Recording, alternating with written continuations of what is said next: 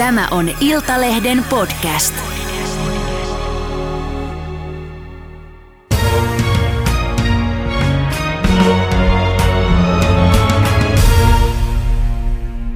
Haluaisitko ottaa loparit duunistas, mutta et uskalla?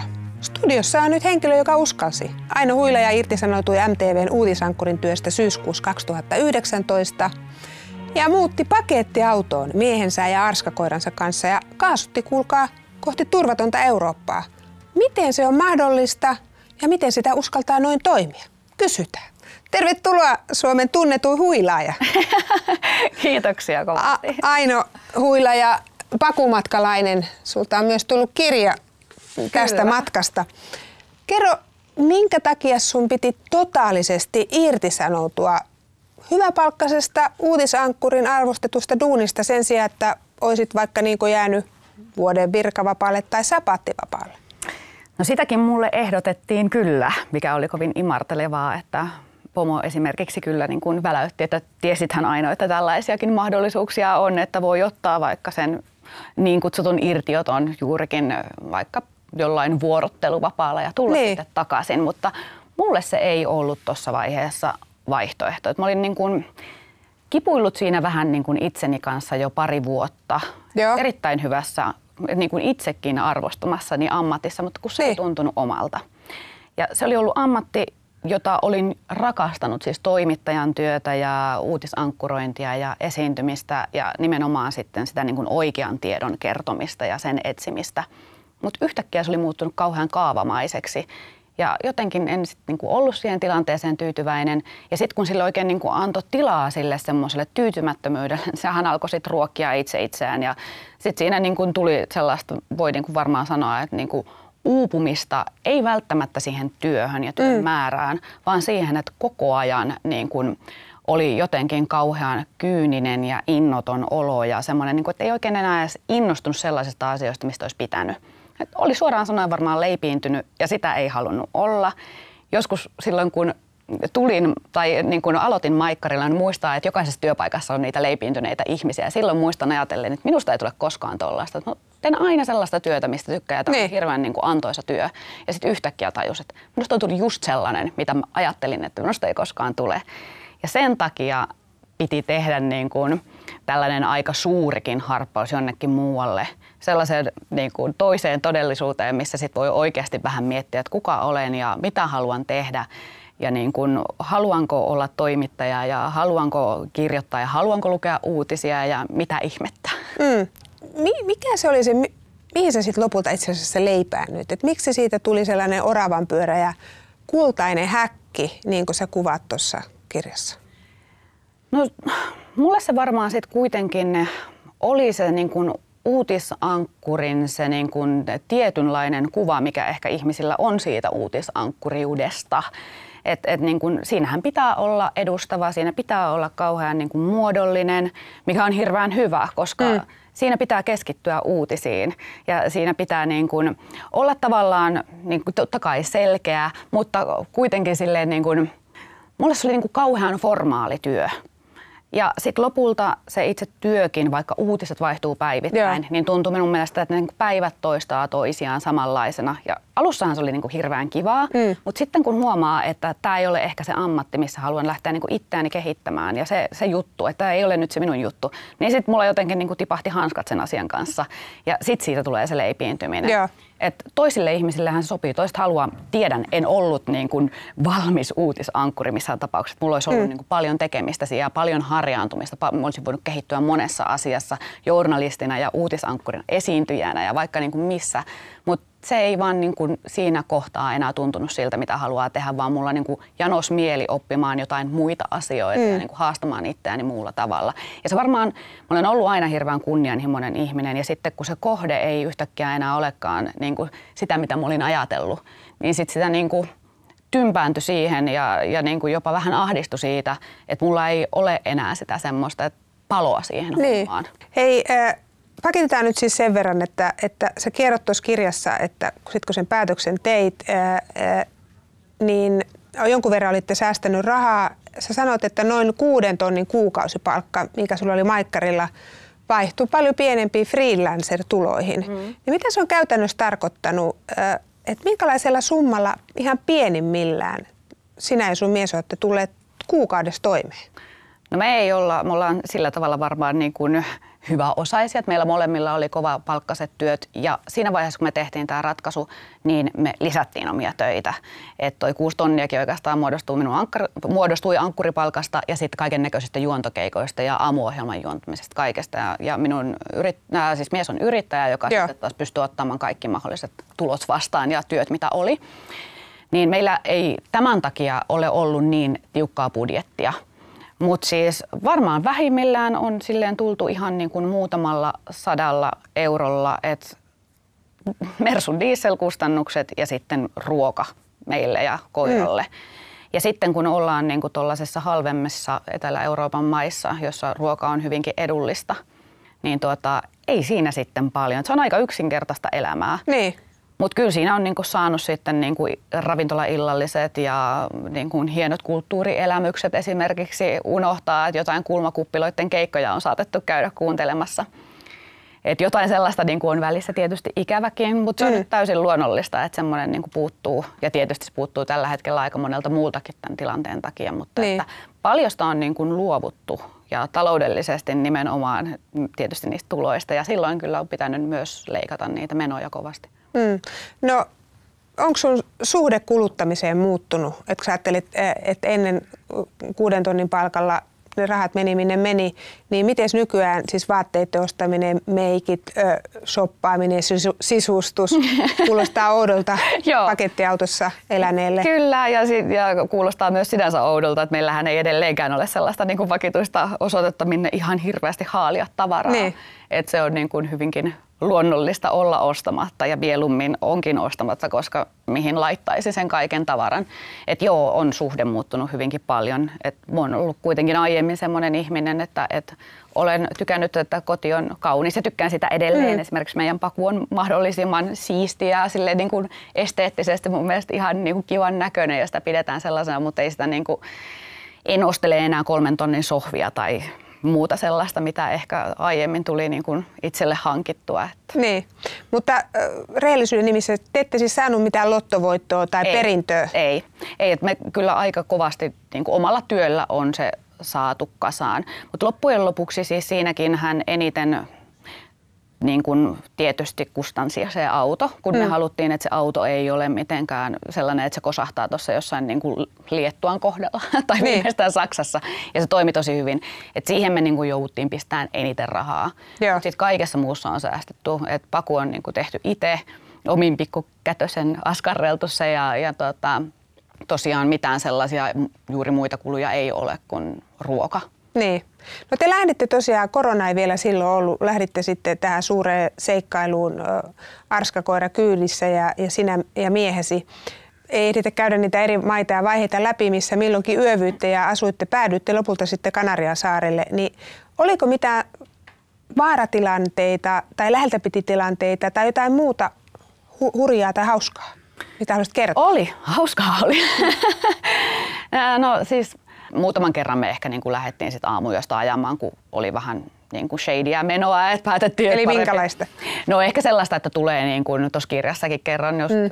yhdestä tapauksesta, että, että niin kuin tulee pari autoa siihen aivan lähellä. Me ei aivan niin kuin satavarmoja olla siitä, että mistä tässä nyt on kyse. Siinä saattoi olla kyse seksikaupasta, niitä todellakaan ei niin kuin kiinnostanut niin. meidän paku, mutta sitten päätettiin, että tämä parkkipaikka saa nyt jäädä, että jatketaan nyt matkaa kohti Baltiasta Puolaa. Että niin, te olitte siis parkkipaikalla ja... Joo, me ja... oltiin yötä silleen, yötä myöten ajettu ja sitten päätettiin, että nyt ollaan tässä yö. Nyt alkaa olla turhan pimeä ja turhan pitkä ajopäivä takana, niin. että ollaan tässä. Ja sitten kohta pari tuntia siitä, niin keskellä yötä siihen tuleekin kaksi autoa viereen ja mitä ihmettä tässä tapahtuu. Ja... Niin epäilitte seksikauppaa? No joo, en, en voi tietää, niin. että oliko seksikauppaa tai vaihtoko rahaa omistajaa vai oliko niin. vaan tällainen yöllinen tapaaminen ja mitä loppujen lopuksi niissä autoissa tapahtui, mutta se oli vähän semmoinen joo. mielenkiintoinen. Missä, missä se oli siis? Tämä oli Liettuassa. Joo. joo. Mikä se oli sitten, kun jotkut muistaa, että Aino Huilaja tippui rotkoon? No joo, no tämä oli tietysti se toinen, toinen tuota, äh, keikaus, mikä päätyi otsikoihin. Se oli, oltiin Kanarialla Lagumeran saarella ja ja jotenkin siinä yritin hieman leikkiä sankaria. mun miehen puhelin tipahti mm. hänen drone-ohjaimesta niin kun sinne, me oltiin semmoisella tielevikkeellä, niin siitä sinne niin kun tavallaan penkan yli. Ja minusta näytti aivan siltä, että sinne menee polku, että mä voin niin hakea sen sieltä kipasta, hakea sen puhelimen. Se oli aika jyrkkä se rinne, mutta se ei ollut sitten polku, vaan se oli maan vyörymä, johon astuin ja sitten lähti jalat alta. Ja, ja se oli silleen aika hurja, että mulla ei ole ollut elämässä tuollaista niin kuin puhutaan, että elämä vilistää silmissä kokemusta aiemmin ja siinä se kyllä tuli ja tehtiin tajuta, että niin kuin tässä on nyt vauhtia, ei saa mistään kiinni, Apua. maa vaan murenee alta ja rinne jyrkkenee, kunnes sitten tuli tällainen kaktuspuska, johon päädyin roikkumaan uh. ja lopulta sitten Jerryn avustuksella, mieheni avustuksella sitten pääsin sieltä kiipeämään takaisin. Niin, Olisitko voinut kuolla? No en tiedä, kävi se mielessä, että kohta varmaan, niin kuin, että lähteekö tästä tajuu vai niin kuin, mitä tässä tapahtuu niin. ja että jos tässä niin kuin, ei oikeasti saa jostain kiinni, koska se, niin kuin, on, se oli hyvin, hyvin pitkä se rinne, eikä siellä edes näkynyt, että mihin se niin kuin, päätyy. Et Gomerahan on hyvin vuoristoinen so- saari. Ja tota, mä olin tietoinen tästä kaikesta ja silti vaan hetken mielijohteesta hypähdän sinne niin kuin, mm maantiekaiteen toiselle puolelle ja lähden urheasti hakemaan puhelinta. En lähde toista kertaa. Niin. Hei, miten tämmöinen ihan normaali asia kuin esimerkiksi wc käynti tai suihkussa käynti, niin tota, minkälainen WC-kävijä susta tuli pa- pakuautoilijana ja ka- pakukarkulaisena? Tota, Minusta oli ensinnäkin niin kuin äärimmäisen hyvä spottailemaan julkisia wc että tota, se, siinä on nyt hyvä. Et siinä on ainakin kehittynyt. jos on lähtenyt hakemaan näitä mm. omia kehityspisteitä, niin siinä on nyt sitten oppinut tämän vuoden aikana. Mutta sitten tietysti aina, että mekin suositaan sitten on kuitenkin pakettiauton kanssa sellaisia paikkoja, jossa ei olla niin kuin ihmisten ilmoilla, vaan ollaan niin kuin rauhallisissa paikoissa ja luonnon keskellä, jossa ei mielellään ole sit muita ihmisiä. Niin tota, silloinhan pitää sitten ihan puskahommiin ryhtyä. Ja se kyllä niin kuin aluksi tuntui minusta, vaikka mä oon niin kuin retkeilijä kyllä ollut ja partiossa toiminut, missä niin kuin tämmöinen niin kuin puskahommat on aivan normaalia. Niin. Mutta siitä on aikaa, niin se ensimmäinen kerta, kun tähän hommaan piti ryhtyä, niin olihan se aika jännittävää.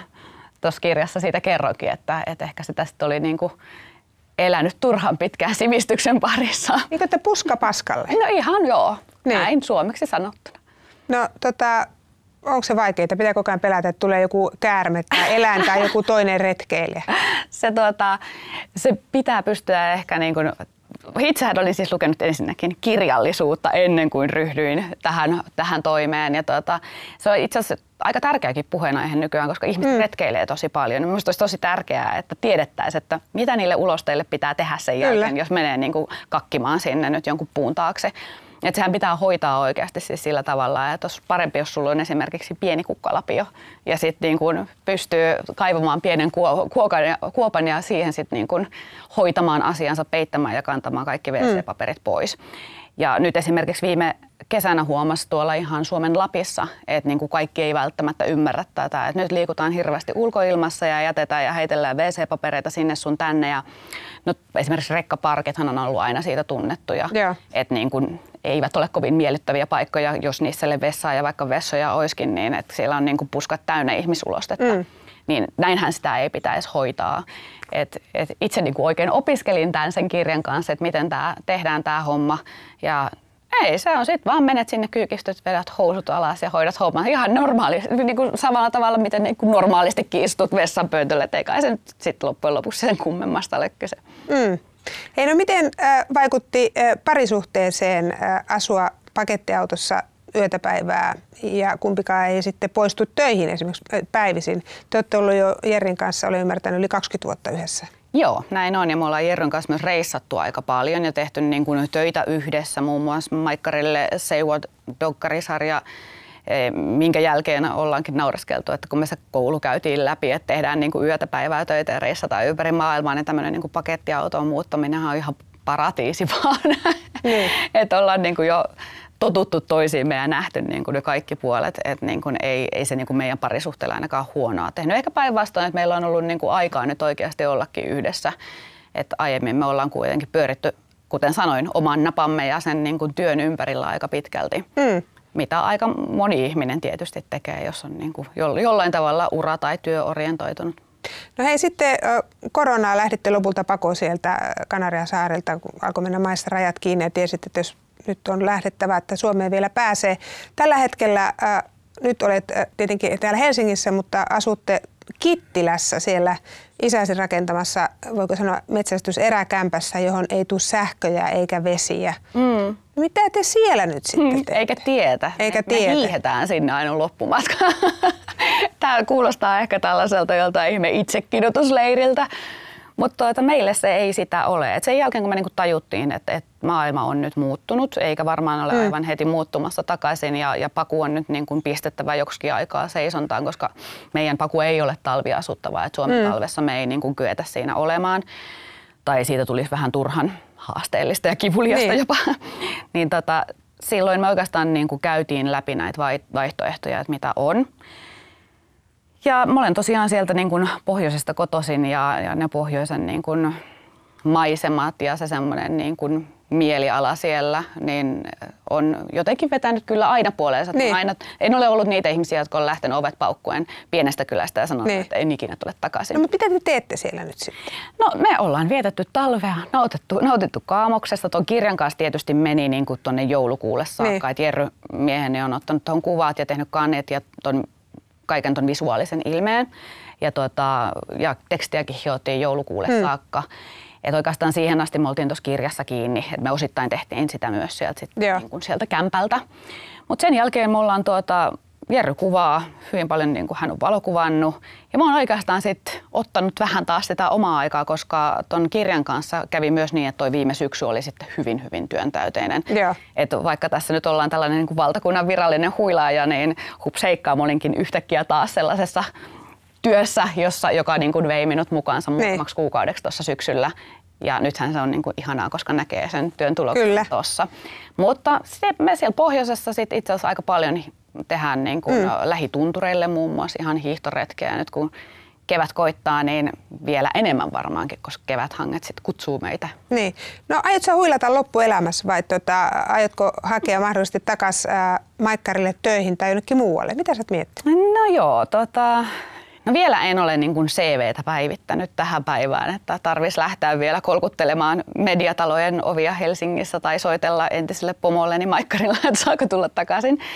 Ähm, tässähän ei ole huilailtu, että tässä niin kuin on mm. oikeastaan nyt niin kuin etsitty uutta tapaa tehdä työtä, että on tehty toi kirja ja olen sitten toimittajana tehnyt freelancerina kolumneja ja, ja tuota, juttuja myynyt lehtiin. Kyllä, kyllä, mutta tarkoitan sitä elämäntapaa, että ha- Joo. haluatko johonkin paikkaa enää koskaan vai et? Et no, en, ehkä, en ehkä uskalla sanoa, että en koskaan, niin. mutta nyt ei ole sellainen tunne, että haluaa mennä niin kuin tekemään työvuoroissa työtä ja sillä tavalla niin kuin tietää, mitä tälläkin viikolla koittaa. Et, niin. et nyt on niinku kiva nauttia vielä edelleen tästä, tästä vapaudesta ja siitä ehkä siitä niinku tietämättömyyden tunteesta, että ei voi tietää, että mikä siellä mutkan takana odottaa. Mm. Et sillä tavalla me, me molemmat Jerryn kanssa, kun meillä on molemmilla tällaiset ammatit, mitä voi tehdä muualta, niin molemmilla meillä varmaan on sellainen olotila, että, että katsotaan nyt, että, että kun tulee kevät ja kesä, niin ehkä paku saadaan takaisin tuonne tien päälle, mikä on maailman tilanne kesällä, mm. syksyllä, talvella. Ja luulen, että jos ei sinne päästä, että sitten meillä on jotain vähän toisenlaisia ideoita, että, että ei tarvitsisi vielä lähteä esittämään kysymyksiä, että onko jollain tässä töitä meille tarjolla. Mm. Hei Aino, mä kiitän suuresti sinua tästä haastattelusta ja, ja toivotan hyvää pakumatkaa tai mitä matkaa ikinä se onkaan, koska perillähän me ei, perille ei päästä koskaan. Ei, ei näin. Kiitos. Kiitoksia.